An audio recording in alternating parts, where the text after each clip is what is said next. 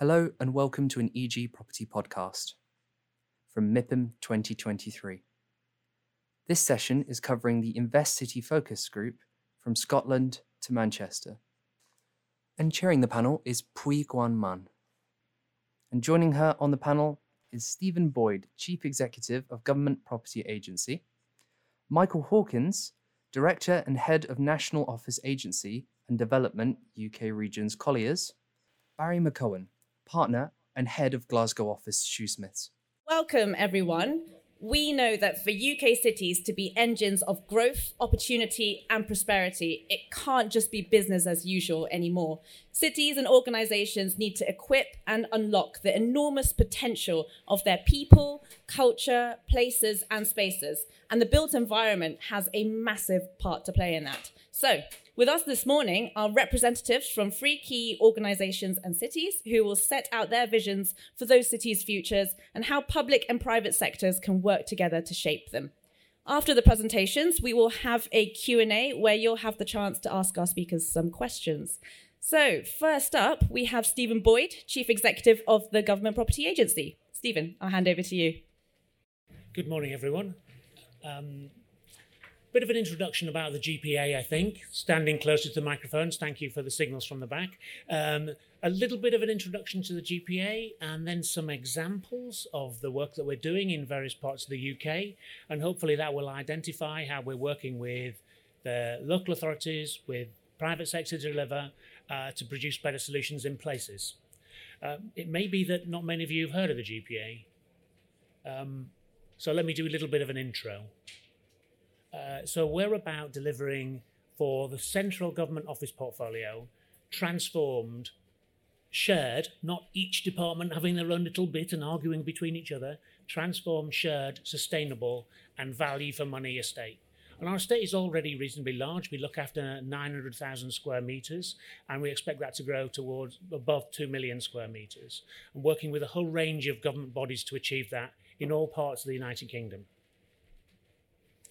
Uh, so we are a occupier, and most people think of us like that. So the government occupying private sector space, and a lot of our buildings are leased spaces.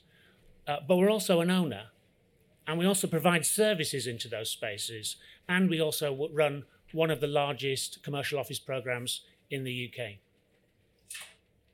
we're working everywhere across the United Kingdom, uh, a whole range of projects at different stages of their life cycle. Some are refurb of existing, some are new build, but all are about providing better facilities for the civil service and the wider public sector in every part of the UK. Not some island, uh, independent in those, um, in those locations, but something that's an integrated part of the city that can work as part of the wider cityscape and the built environment. Uh, and of course, we're doing that from, the, from a range of perspectives. So, the last discussion, for those of you who were here, will heard about making sure that buildings were designed from an inclusivity point of view. And I can't resist talking about the standard that was mentioned at the end. So, there is a standard uh, for inclusive design, and we worked uh, very closely with the um, UK Construction Industry Council to produce that standard. And uh, uh, we make sure that our, all of our buildings are delivered to that high standard. We're also, of course, like everyone else, dealing with sustainability challenge. And we make sure our new builds are a very high standard. We work to BREEAM and also NABERS, um, but also make sure that the existing inherited uh, civil service estate, which you might imagine in some places is not as good as we would all like, that that's invested in to bring it up to the right standard. We can't do that by ourselves. Uh, in fact, uh, we're intentionally quite small uh, so we work in partnership with local authorities to make sure that the solutions we deliver fit in that place, but we also work in partnership with others in order to deliver. And clearly that's developers and funders, but it's also um, uh, we have major strategic partners. So we have a property partner, which is BNP Paribas. Uh, we have uh, partners in our design and construction, Atkins and AECOM, and we also work with Jones Lang in Workplace to make sure our solutions take the best practice from across the UK and the wider uh, and wider world, to be honest. We're not looking at a standalone public sector solution. We're looking at providing best practice full stop. So, how does that turn out in places? So, let me give you a few examples of things that we've done recently. So, uh, this is our new building in Peterborough. Uh, it replaces, I think, four or five existing buildings that were in that were in the city that were uh, not necessarily of a great standard. Brings together four government departments in a shared, uh, really high quality building that's excellently digitally connected, designed with inclusive design at the heart of it, and in fact was opened uh, by our minister on Monday this week. Uh, whilst Peterborough Fletton House is a new build, uh, our building in Stephenson Street in Birmingham as a refurb. Actually, this was the Woolies in in uh, in central Birmingham, and that has been completely uh, repurposed. Now it's home for for nearly 2,000 civil servants from 20 different departments, and just recently uh, was awarded Leesman Plus certification, which puts it in the top three percent of. Uh, corporate office spaces worldwide, and only two uh, are public sector offices that ever achieved that certification in the UK. Uh, so by uh, delivering these kind of buildings in different places across the UK, we can both help the levelling up agenda by moving civil servants to the regions and the countries of the UK, um, and we can also reduce the number of civil servants in London. So effectively, we run two sister programs the Whitehall Campus program, which is about right sizing the Whitehall campus, and that is about making it smaller than it was before, and then uh, expanding and improving the quality of our state across the regions to make sure that it can accept those extra roles, those new jobs moving into cities across the UK. So a couple more examples. Here's the Darlington Economic Campus, which you might have heard of. So this is moving half of the Treasury from, uh, from central London up to Darlington, already in a temporary building in, in house, which is a speculative build which was standing empty, which we've been able to fit out to an extremely high standard to allow the Treasury to begin to grow and recruit in the northeast, uh, and a permanent solution to follow beyond that on a much bigger scale. Uh, we also deliver things for the government that are perhaps not what you might expect. So, or early stages of a, uh, a, major new build in collaboration with Reading University to provide the European Long Range Weather Forecasting Centre. This is a competition, it's not an EU facility, but this is a competition across Europe, uh, which our designs uh, won and therefore we'll be looking to build this out to a very high environmental standard in the next period. So working with all parts of the UK, collaborating with the private sector, collaborating with local authorities, setting very high standards for inclusivity, very high standards for um, for sustainability, and not as I think someone mentioned earlier on in an earlier discussion this morning in the public sector, always looking for the cheapest. We don't do that. We're looking for the best.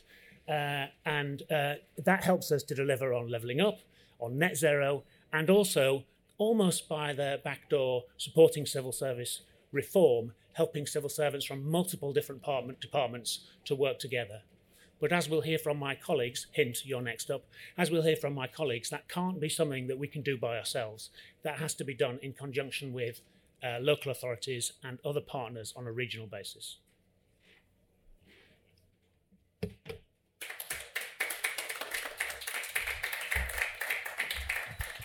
Marvellous. Thank you very much, Steven. Um, up next, we have Barry McKeown, partner and head of the Glasgow office at Shoosmiths, to talk about all things Scotland. So over to you, Barry.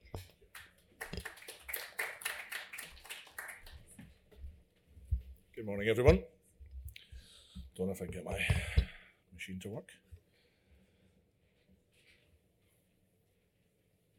Hold on a second. Here we go. Hi, I'm Barry McKeown. I'm real estate partner at Shoosmiths and head of the Glasgow office, which I opened for Shoosmiths four years ago. So I'm here today to talk about all things Scotland. You may notice there is a, a specific focus on Glasgow and Edinburgh, but there are other cities in Scotland. They may not got a lot of mentions in this current talk. so, so first of all, maybe maybe it's the the sunshine in France and the sun and maybe the rosé, but may have gone to my head. But I think there are sound reasons why we should be optimistic for Scotland's future in the real estate sector. So I'm going to talk about some various sectors, first of all, and some of the challenges that we face in terms of 2023. But looking back, first of all, I think you'll all agree that 2022 was a tumultuous year. Despite an encouraging start, investment activity across Scotland reached a four year high in the half year to July 2022, it was clear by Q3 that Scotland's property sector was being impacted by the likes of spiring inflation, soaring energy costs, and increased interest rates. But in the midst of that, there was some real positivity and some positive highlights from 2022 that I want to talk about. First of all, looking at offices. One Haymarket Square in Edinburgh, the 350 million first new Grade A office building in the capital for a number of years, achieved practical completion and is fully let.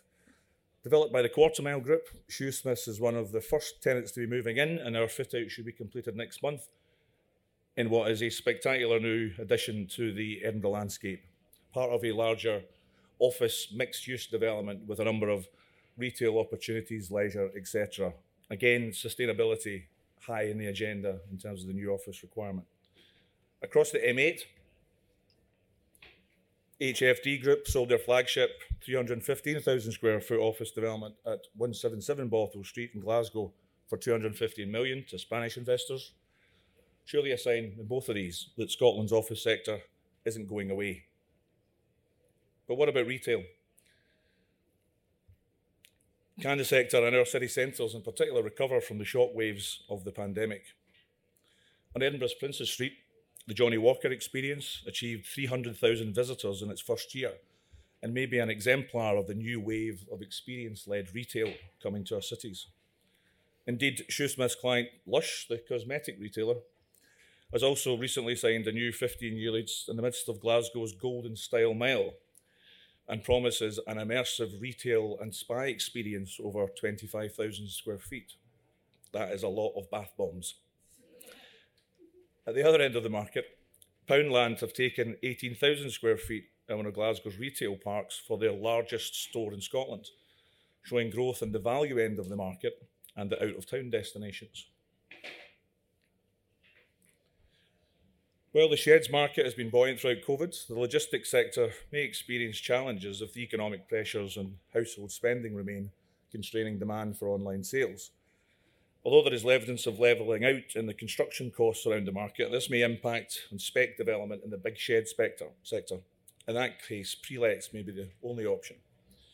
Notably, Tritax is currently developing a huge 500,000 square foot storage and distribution shed at the moment in Glasgow, shown here. Pre-let to Glasgow-based publisher HarperCollins, who are relocating within the city for, from an old established printing and distribution works the family owned Russell Group saw its proposed 200 million Ravenscraig rail freight hub project refused planning consent by the local authority, but it's anticipated that they will appeal to the Scottish ministers. But the project itself was a clear sign of continued commitment to invest in Scottish infrastructure and rail logistics sector.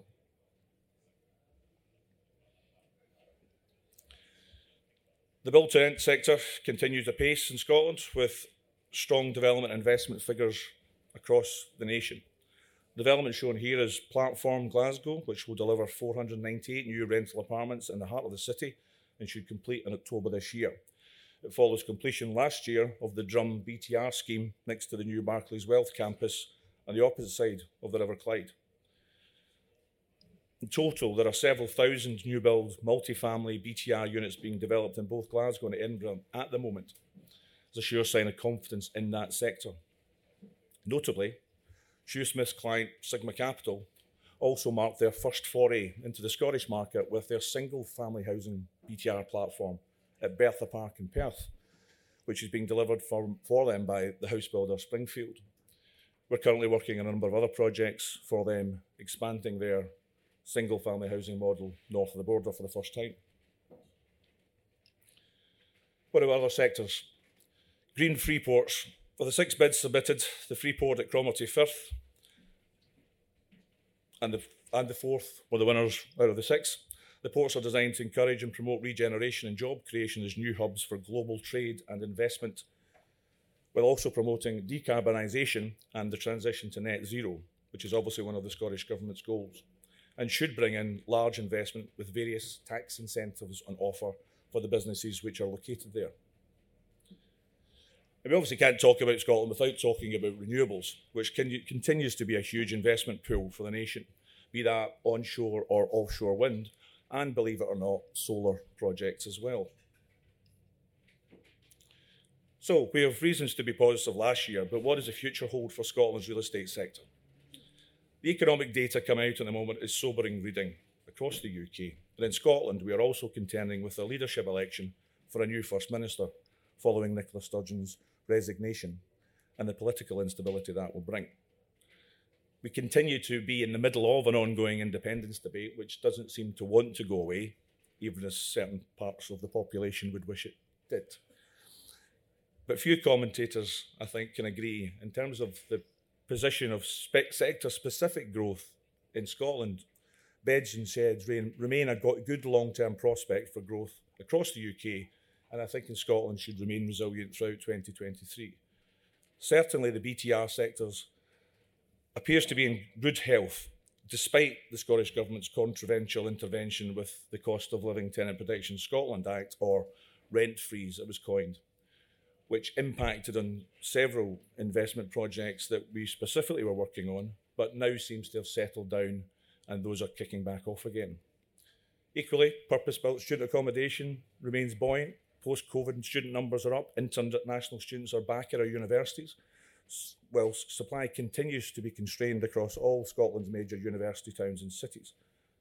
Indeed, Shoosmith's team are working on a number of large projects across UK and particularly in Scotland for clients such as Watkin Jones and Robertson Group in the PBSA sector. The investment side of the living sector, we think, remains an interesting hedge against inflation, as rent increases tend to balance out operational cost increases over a defined period. So, if inflation, inflationary pressure continues into 2024, we expect to see more money flowing into the living sector from other more traditionally commercially focused investors.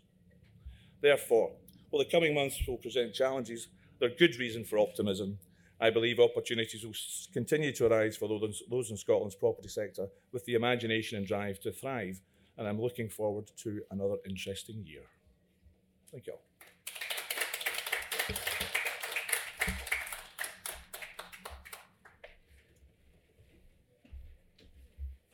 Thanks very much, Barry. Now, over to Michael Hawkins, Director and Head of National Office Agency and Development in the UK regions at Colliers, uh, for a presentation on Manchester. So I hand over to you now.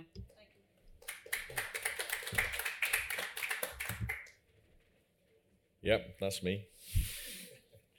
Well, thank you very much for inviting me to talk today. Um, I'll try and press the right button.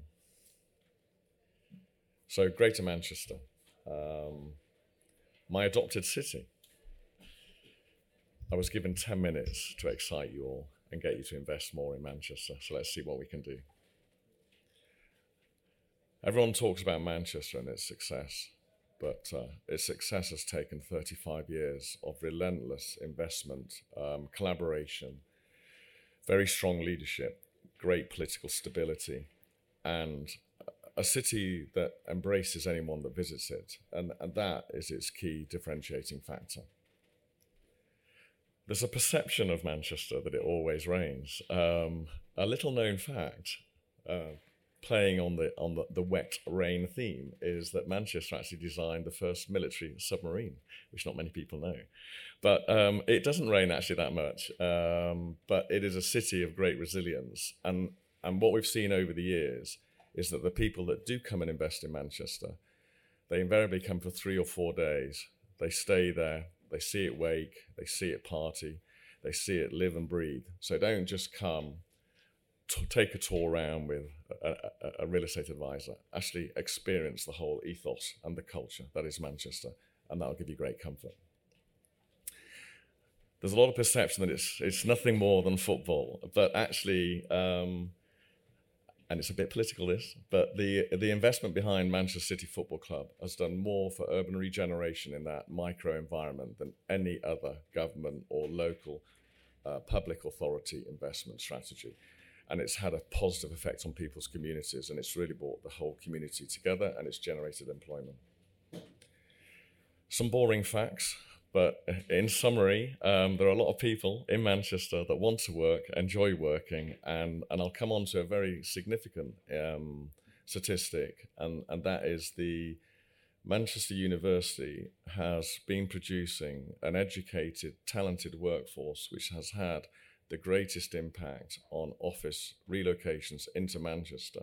But it's not just about Manchester. The most significant, um, I think, characteristic of the post COVID world in the United Kingdom is we've seen very significant, significant UK corporations um, migrate to strong university cities and also companies coming from outside the country into the United Kingdom.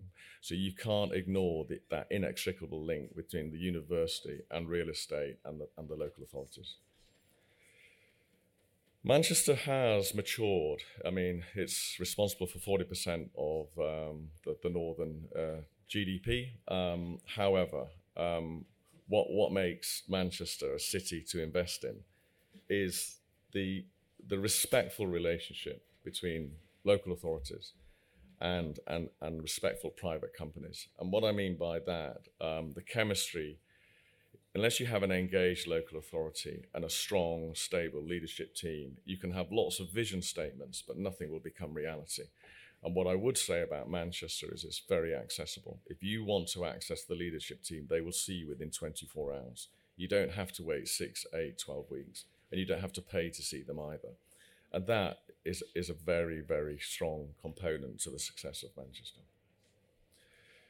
Manchester is open, open to all, and, I, am not trying to name drop, but um, the relevance of, of, of, these real estate operators is, um, as Barry was stating about the, about Scotland, it's the fusion of skills bringing forward um, private rented sector, student accommodation, life science, um, conventional commercial office accommodation the most significant thing about Manchester, and I think there was a seminal moment in the evolution of Manchester, was when the co op group sold their investment because it attracted seven bids from five continents.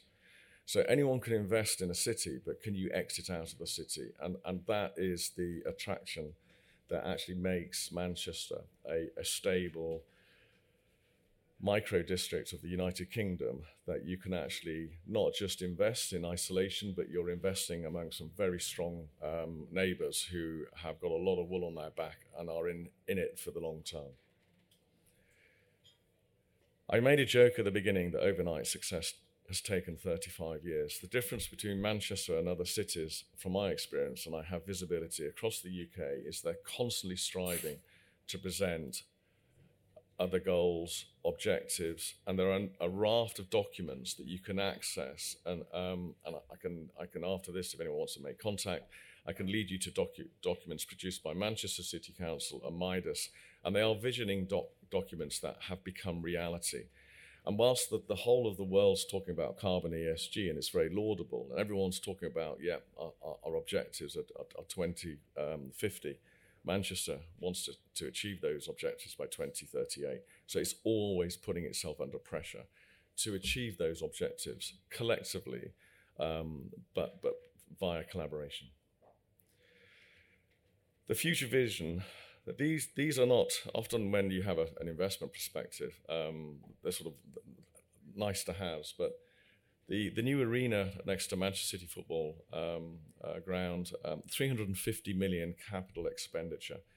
And it'll be accommodating gaming competitions, um, tennis competitions, um, musical events, but it'll be bigger than the O2. And that's a global attractor to bring people into the city and enjoy the city. The factory is this new, the new arts, so Manchester uh, International um, Arts Festival every two years. It's now got a home. I can't stress the importance of the university and, and the quality of the educated um, talents that's coming out. The biggest change I've seen in the whole of my career in the last two to three years are corporates are now reaching out to the Vice Chancellor and saying, Can we help you? Can we work with you to change the syllabus so it's actually more bespoke to, to the, the, the educated workforce that are looking to come into Manchester and the companies that are looking to migrate and consolidate their hubs? In addition, and it's a boring statistic, everyone wishes on that Manchester was the first industrial city. You can't look back all the time, you've got to look forward.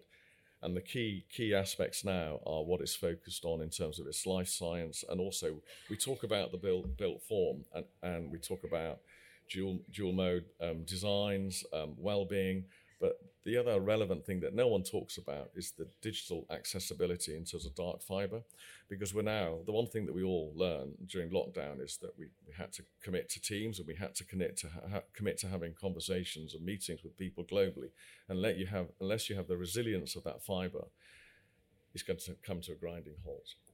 But we, Manchester, along with the stakeholders of which anyone can be part of, they have a vision to actually drive new businesses which will generate more employment. The journey is never ending. Um, I'm very proud that Manchester um, invested in um, Mayfield, the first public park in Manchester for 100 years.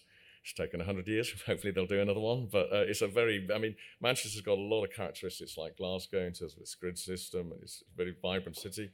But I think the one thing that we all learned in, in, in, lockdown was how much we craved open public space and safe space. And, and so Manchester, once again, is putting the building blocks for everyone to access and enjoy.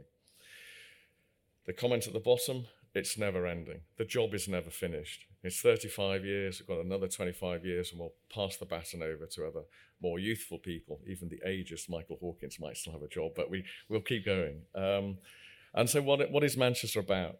You can invest in Manchester um, you can see capital appreciation, but one of the key things is that um, to me, um, it is a city that inspires new thinking and it is a very collaborative city. But it's also a city that does enjoy a party. And they have a statement in Manchester tables in Manchester are to dance on, not to work on. Anyway, enjoy.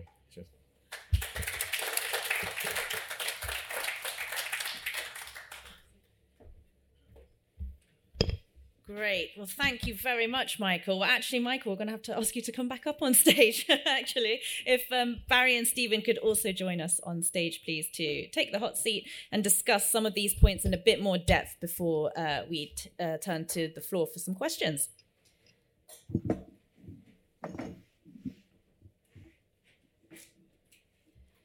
Great. So, I guess um, to start off with, I mean, when we look at how public and private sectors can come together to help draw investment into cities. I mean, we've seen a bit about the upsides uh, to how public and private sectors should collaborate, but there's actually quite a lot of complexities to, to partnerships, I suppose, um, in, in, terms of how the risks can be managed that are inherent for, you know, um, uh, PPP-backed schemes. Uh, and I wondered, maybe I'll throw this one to you, Steven. Um, how are those sort of risks, how can they be managed? You know, when I talk, talk about risks, I, I talk about things like sort of cost overruns and, and delays and, and, that sort of thing. So how what is what are your thoughts on that? Um, I'm just checking that this is working. Maybe sure a little bit is. closer to it. It is working. Okay. um, uh, so as I mentioned in my um, little chat at the beginning, there's a balance between um, uh, a, a public sector and private sector approach to get the best for that location. And um, you know, there's always going to be challenges on a project there'll always be things that you weren't expecting. Sometimes things run on, and things are, things things are more expensive than you'd like.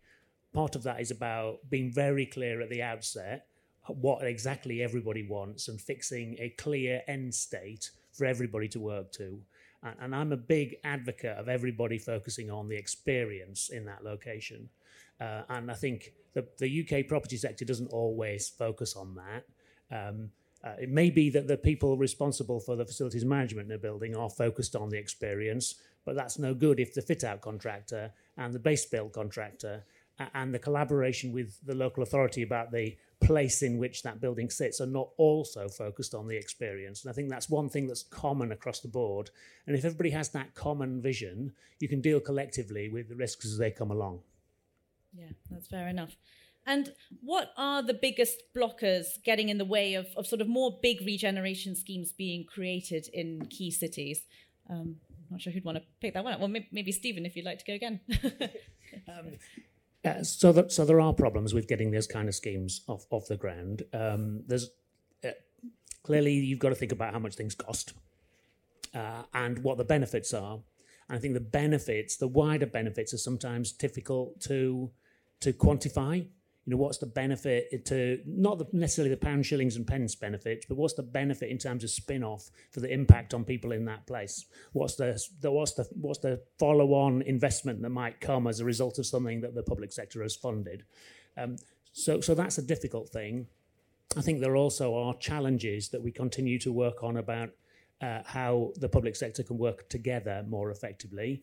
Um, we say the public sector, what, what we actually mean is hundreds of different separate organisations. It's, it's comparatively easy for any one of those public sector organisations to work with the private sector. It's actually quite difficult for public sector organisations to work with each other, and that's something that uh, that needs to be improved, and we're working on. Yeah, thank you.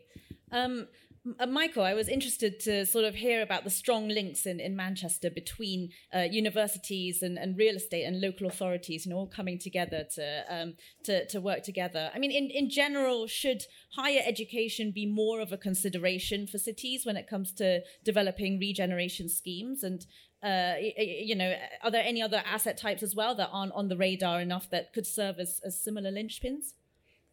I think um, universities or further education um, is the strongest foundation stone to the success and sustainability yeah. of all cities. And I think that they're a lot more accessible now. They, they are inextricably linked to how a city is presented, um, how it attracts um, global talent. I mean, in, in, Manchester, I, I came to Manchester in 88, and there were two accents, a Mancunian and a Salfordian. Now, now there's probably 30 to 35 acts. And why? Because there are there are students coming from around the world, but they don't just come around the world and become educated. They actually commit to the city, and that's the same in, in other key cities, um, like Glasgow, Edinburgh. And I think that that Britain should should celebrate its ability to attract um, inquisitive students from around the world. But then, as, as was stated earlier, it's about curating the public space and the businesses for, for students to stay and contribute and add back into the city that they've adopted. But the universities are really, really important. Yeah. Yeah. Yeah, see, um, Barry, you're nodding, nodding along there, so uh, great to get your thoughts as well. Yeah, no, absolutely. I think um, Glasgow and Edinburgh and other cities, St Andrews, for example, have real strong educational credentials around the world and attract top quality students. And, and as Michael was saying there, they come, they're educated, but then they stay because actually what they like is the environment that presents themselves and the opportunities that are there with international employers and a well qualified workforce, and also a city that's friendly and fun to live in um, with good quality accommodation. And I think Glasgow, I think, is is suffered from regenerating earlier than a lot of other UK cities came out of the shipbuilding. So the 80s, 90s Glasgow was really buzzing. I think in the last 20 years, it feels like it's lost its way slightly. And a lot of that, I think, is the failure to engage properly between public and private sector. Some of that may be political, some of that may just be clashes between national government, both Scotland and the UK, and then local government authorities. And I think there has, I was at a, a session a few weeks ago where the concept of, of metro mayors and what's happened in Manchester and the the power vacuum which I think exists in Scottish cities at the moment, where there's a desire to do things, but none of the power to actually implement any of it. And I think we can learn a lot of lessons from the kind of Northern Powerhouse approach of looking at this in a big geographic sense, not just inner city, but what the lessons that we can learn from Manchester to grab onto that regeneration opportunity think, again. Um, what Barry's saying there. Um, so I, I, I herald from Hull, and uh, was educated in Sheffield and adopted Manchester, but I now spend 60% of my time in London and I have visibility across the UK. it's not all about Manchester, I think, what Barry stated there. We, we should all learn from each other and, and take, take the good bits and, and, and not be shy in replicating those in other cities. And it's not about the Manchester way. They, they've done some things wrong, they've done some things well, but we should all share. And, and, and I actually hate the expression levelling up but we need to help we need to help each other and we need to actually share our experiences and actually export those positive um, initiatives that have done well into other cities. It's no good one city becoming stronger and stronger and stronger. It needs to bring other cities along with them. So what is the the sort of biggest blocker to sharing that knowledge? Like you know to I think that um, a lot of cities are partisan and inward looking, and we should be outward looking. And I think if you look at the residents of the cities, they're so diverse now in Glasgow, Edinburgh, Sheffield, Leeds, Bristol, Birmingham, and I think sometimes the leadership team need to to take a strong look at the communities and actually celebrate them and and be more um, outward looking rather than uh, introverted and insular. And I think that uh, sadly a lot of leadership teams are still quite um, siloed in their approach, and we need, and we need to break those those barriers down. Yeah, yeah. Um, and I suppose um, a barrier, as you mentioned in your uh, presentation, we've seen, uh, you know, a few, um, you know, regeneration schemes, big schemes, all too often thwarted by planning, um, as as referenced in your your Ravenscraig, uh, the rail project uh, that's happening. I mean, what what could be improved in the planning system to unlock a city's growth potential? I mean, I mean, again, we may just scratch the surface of this one. I was going to say that is the great enigma of property development, isn't it? What could we do to planning? Um, I think there have been so many attempts, I think, across the UK to rewrite the rule book, and every single time we get new rules coming out, they just seem to be slightly more complicated and um, unable to be able to find your path through them. I, I, I think it's all down to the way in which there is a perception of anti-development rather than being a positive thing. It seems to be something which we want to avoid at all costs, unless we can demonstrate that the benefits outweigh the negatives. Where I think it, I think we need to look at it differently. We only grow as a nation. We only regenerate our cities if planning supports that effort. And I'm sure a lot of planners would say, but they do. But there just needs to be far more dialogue in a far more constructive way than a no, you can't do that. Why? Just because, which seems to be the answer to a lot of things. I think it's I think it's easy to uh, to bash to bash planning system and to bash planners. Um, working with cities all across the UK, we find it easiest to work for those cities who've got a really clear view on what they want to achieve. Um, and if there's a really clear 10 year, 20 year, 30 year development plan, uh, in general terms, then it's easy for us, easy for for for other uh, people bringing people into the city to fit into that well-known plan, and that just makes it that much easier to achieve planning. I think so. Um, that there is a variety of different approaches, and perhaps that's down to leadership, and perhaps that's down to happenstance. But where you've got clear leadership and a clear vision, planning seems to be less of an issue. I think uh, Stevens nailed it. You you need a visioning document, but it's not just a narrative. It, it can be um, executed and implemented. So it needs to be achievable. There's no point in creating a document that's never going to be achieved. And I think that that, and, and I agree. But the other thing, uh, and I agree with Barry's observation,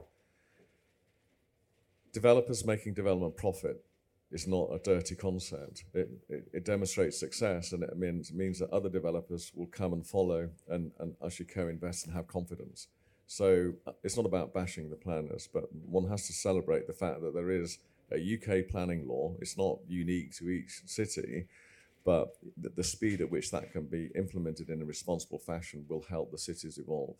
Um, but I do know, I do believe there are certain cities who almost have this um, stigmatism that oh horrible developer is making profit and, and we don't want to grant planning. Well that's not going to be a long-term strategy that's going to be successful.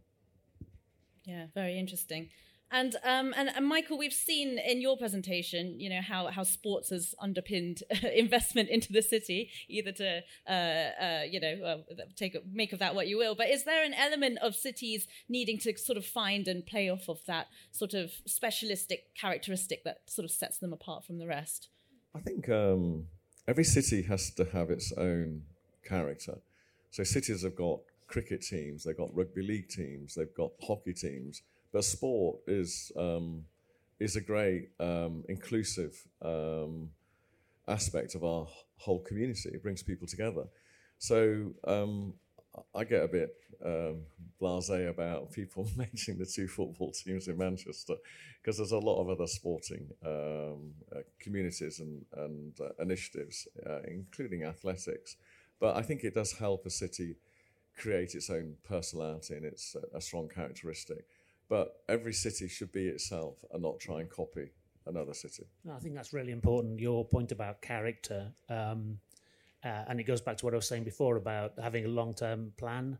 Uh, I also fit, fi- find it easier to work with those cities that know what they are and know what they want to be, and how that's characterised. It might be characterised about you know the music scene and the sporting scene in Manchester. It, it might be characterised by that. Um, Glad you didn't mention the rain. um, but it's it's part of understanding what we are. Uh, and when I speak to local authorities around the UK, I'd say nine out of ten say exactly the same thing. Um, and, and very few are be, differentiating themselves about this is what we are, and we're slightly different to everybody else, and we're proud of this. And and if you come to invest here, then we want you to buy into this. And that's a, that's an easy thing to get hold of and invest with. Um, well, if you're another city, then you know, you're in the lottery of who else is going to win an investment. No, I, I would echo that as well. I think the, the danger is that we we're far too insular in the UK. We're competing with each other, but actually the cities are competing on a global stage, and we can't all be the same. there is the, the individuality of the city, but I think there also needs to be far more focus on what are we going to be really, really good at. Let's not be average at everything. Focus on a particular sector, whether it be a adjunct of life sciences or, or new data or something that you can say, right, we're going to work with the universities, work with the people, work with the workforce, and create a name and a brand that is associated with that thing but it's identifying what that thing is, I think, which is the big challenge, um, rather than trying to be, or oh, we'll copy what they've done in that sector, we'll copy what they've done. I think that's why the universities are so important, because actually universities do, they, they specialise and focus on, on different syllabuses. And we're, we've undertaken some research and we're beginning to see different corporates gravitate to different cities because of the quality of those universities. And if all the universities did the same syllabuses, it would be really bland and very boring. And the fact is, it doesn't. And so, what, what the other guys have said this morning is absolutely right. They've got to be themselves and be proud of it and emphasize um, their, their differentiating factor, not just be a clone. Great. Well, I mean, with, with, that, I think we have time to squeeze in some questions from the audience. If anyone would like to. No, we, no, we don't. There's one there. Uh, thanks, Pui. Um, so we have on stage a little bit later Tim Newns, um, who's a manager director for Levelling Up. Sorry to use that the, those words at the Office for Investment. He was obviously uh, chief exec of Midas, um, very successful, bringing um, a lot of investment into Manchester. What do you think um, he should take from that experience to bring across all of all of our cities, so that um, the level of investment that we saw going into Manchester to enable that uh, 20, 35 year journey, as you as you said, um, to happen everywhere around the, the UK? I think uh, when you analyse the whole levelling up initiative and, and, where money has and grant money has been deployed, once again, I think some cities are very mature and don't need any help. They, they know the levers of power, local planning authority, their land holdings, and working in partnership. But I, I, do think that a number of cities need a kickstart and, and need some assistance. And but I think that similarly, it's incumbent. It comes down. The common theme of this discussion today is having a strong vision and a strong plan uh, and a strong plan. And I think that if cities just expect to have the benefit of quote unquote leveling up grant, but they don't have a vision, they don't know where they're going to have money invest, I think it's it's just going to lose its way. I didn't want to talk about it this morning, but um, one of the seminal moments in, Manchester's history was the impact of the IRA bomb. And, and, and the Mancunians have always made a positive out of a negative. So they came with a very strong visioning document to uh, Margaret Thatcher and Heseltine. And, and Sir Richard Leese and Sir Howard Bernstein presented it in compelling fashion.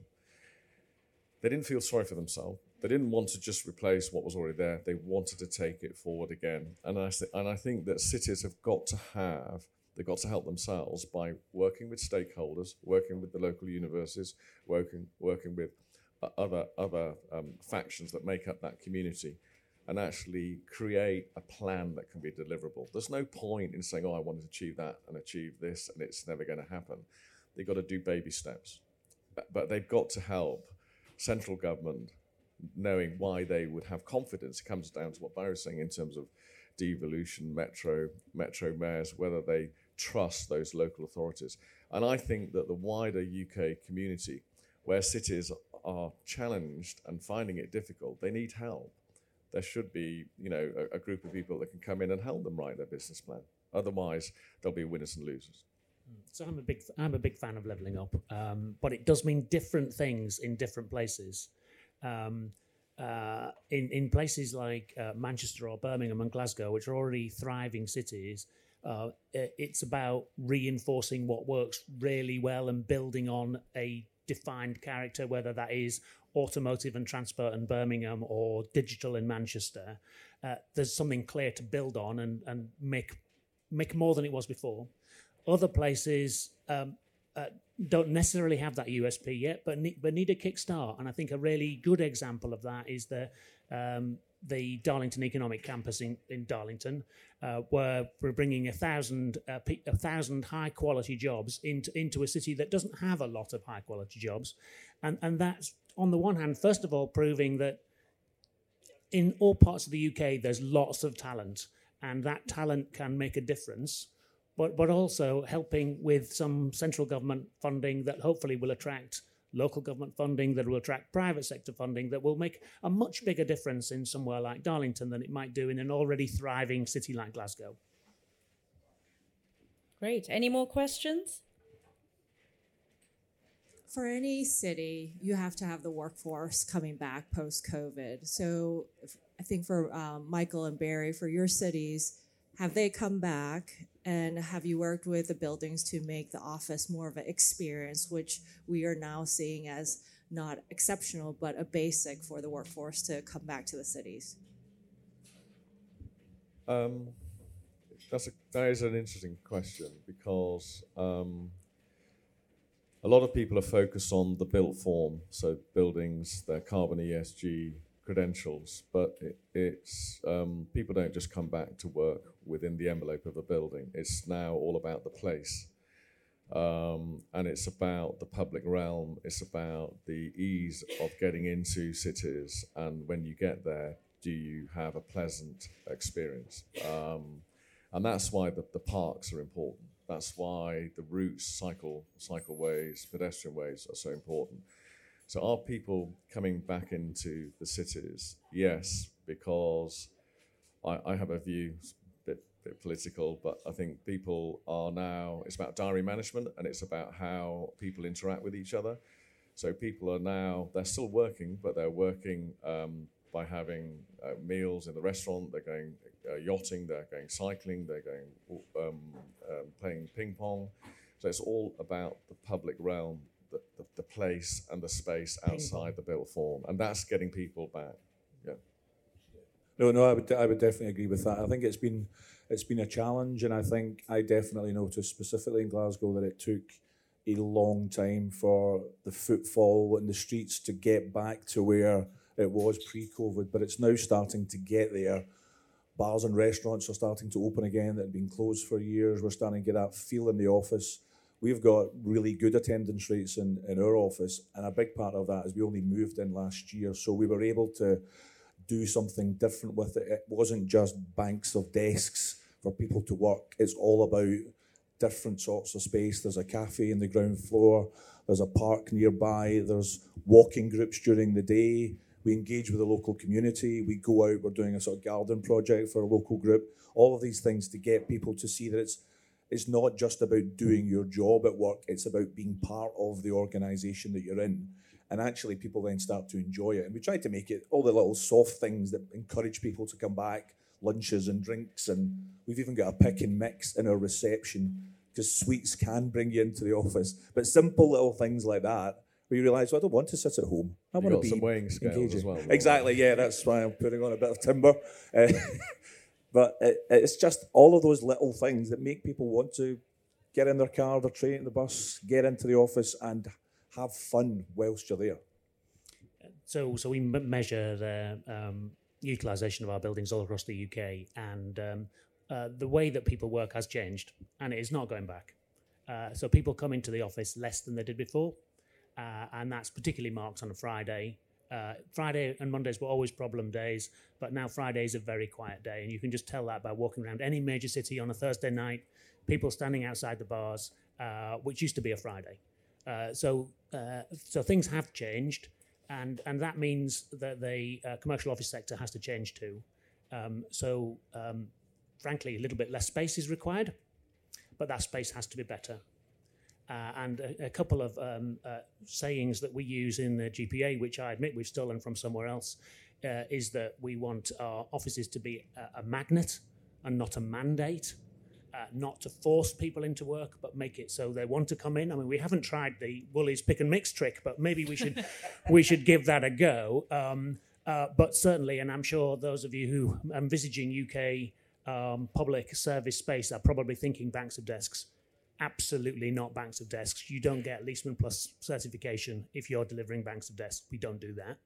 Uh, and then the other thing uh, that, that, we um, that we that we talk about, is, which is relevant to uh, experience of our customers, the people who use our spaces, uh, and also the um, the amount of space that we need, uh, given how offices have been used, in that we're looking to deliver twice the experience in half the space. Great. Well, let's wrap up on that note. Oh, unless we have, do we have time for? No, no, we don't have time to squeeze in one more question. So um, yeah, let's wrap up on that note. Um, and for more of the themes that we've talked about today, we'll be hosting a series of EG City roundtables across the UK all year. So please do keep your eyes peeled. Check our website at eg.co.uk or speak to someone in our excellent uh, events team over there if you'd like to get involved. Um, but for now, please can I ask you all to join me in thanking our excellent panel. Thank you. Gracias.